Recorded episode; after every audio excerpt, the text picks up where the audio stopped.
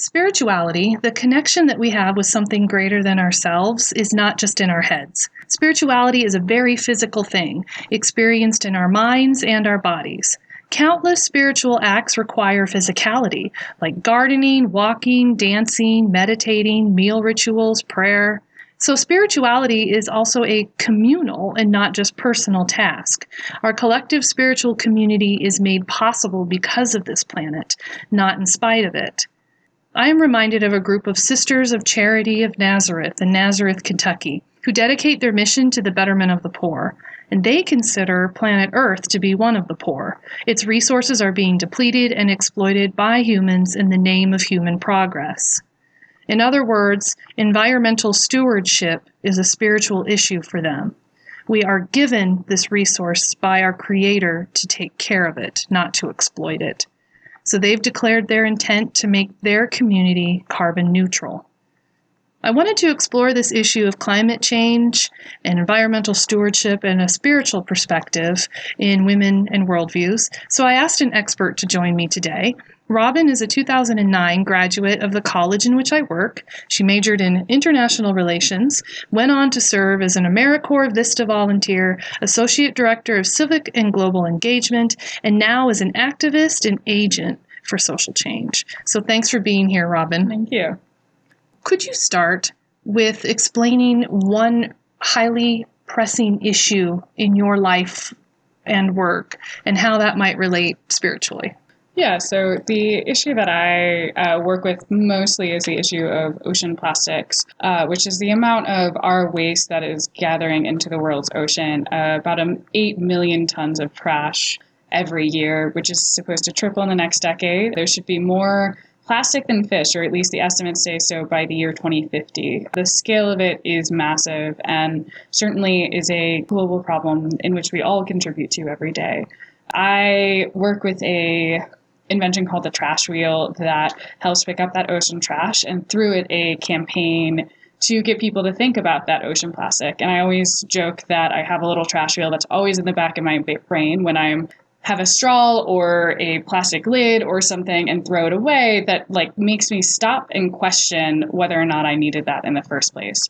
And it's made me realize that in some ways those are these micro meditations that I do every day about the way that I am a part of this issue. And I think that oftentimes, coming from a Buddhist perspective, in which it's a lot about contemplation and really being in the moment, uh, our culture really does not encourage that. We don't encourage you to can become connected with your plastic water bottle, to become connected with your even your favorite sweater. You know, everything is lives in our lives for such a little time, but has such a large lifespan on Earth. And we're not encouraged to be connected to that only for maybe the 20 seconds that we're using that plastic fork.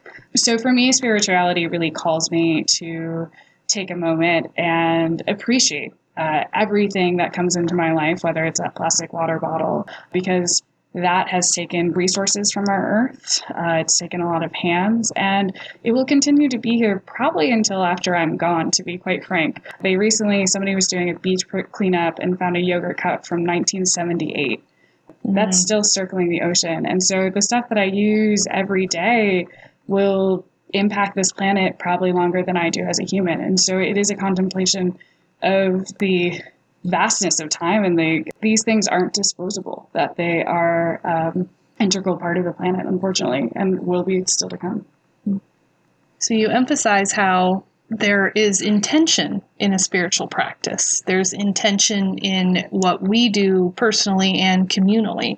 What are some experiences that you've had with communities of faith and environmental stewardship? How have they tried to deal with climate change?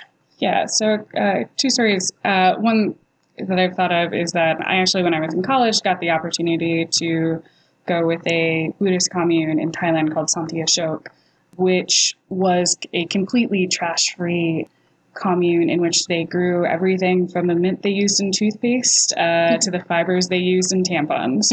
everything was there. In fact, I remember I had a chip bag and I asked where the trash was, and they looked at me like I was insane because trash didn't exist. And for them, uh, that growing process was a meditation and a contemplation and a um, intentionality that went into appreciating. You're not going to throw away toothpaste you spent 24 hours, you know, crafting.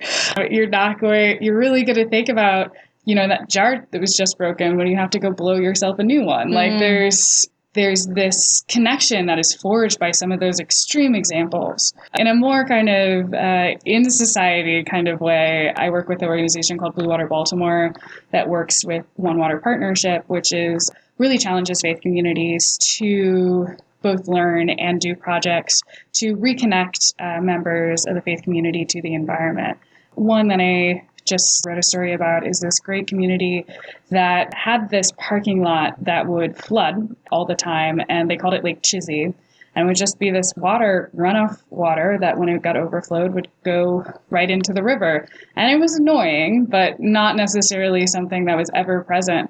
And they were able to have a group to talk about environmental stewardship. And of course, Lake Chizzy was right there. And so they addressed it. Uh, they built a bioretention system there that was able to filter that water, bring it back into the groundwater, stop that toxic runoff pollution, but also became a place of contemplation um, about nature and a place to connect right there on their property. I think the best example of being on the property is um, Bolton Street Synagogue which is also in Baltimore, which has is right across Stony Creek, which is a tributary that goes into the Chesapeake Bay, and they've created paths uh, all through the back of their synagogue that allow people to walk and be there. Um, in Baltimore, so many of our rivers are in sewer lines underneath where you can't see them. So creating those intentional spaces, especially in a city, to say that even here we still have water that runs underneath our city and we're still connected. Hmm.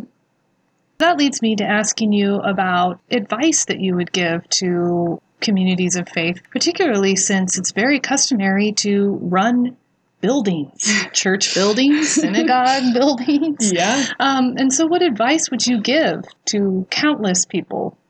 Yeah, I think uh, specifically on the infrastructure issue, there is a lot that most people can do on their space, particularly on the issue of stormwater runoff, particularly growing food there. There's so much you can do that uh, connects congregants and makes that usable space.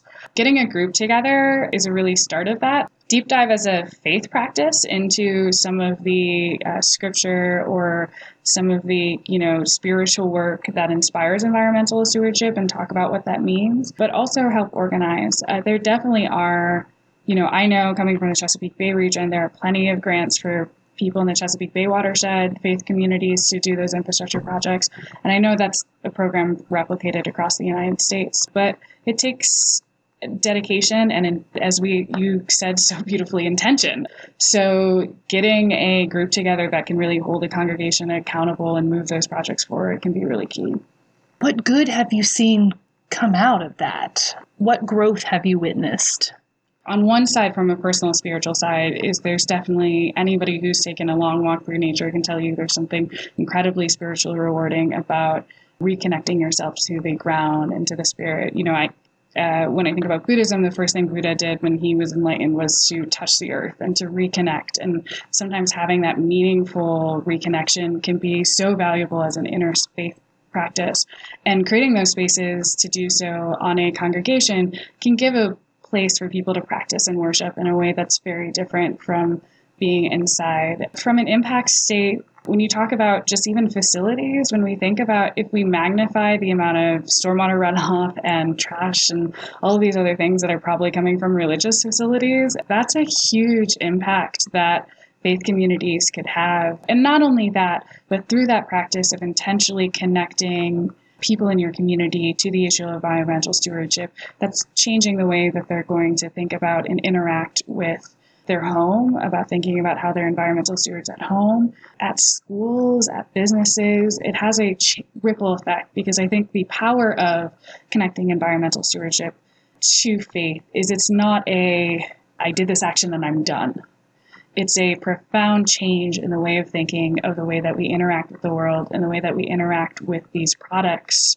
that you know whether it's energy whether it's our trash and really thinking about the impacts that we have every day and making those kind of connections are things that will carry people through through life.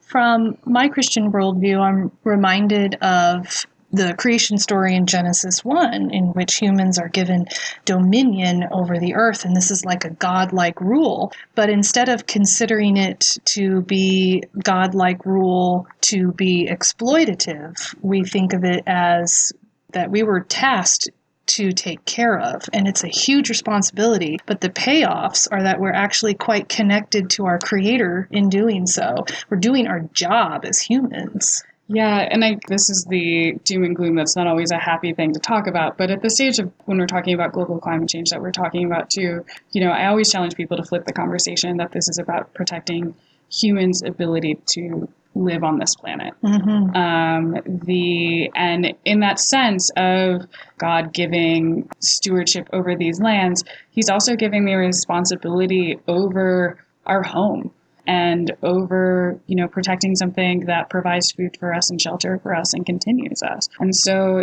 we are so dependent upon the earth too that it you know it's not just stewardship because it's for the better good, but also because that provides us the means to live. And so I think oftentimes when we talk about climate change in some ways, as altruistic as it is, it's also a very selfish act because uh, it's really what's going to keep our planet habitable for years to come. Mm-hmm.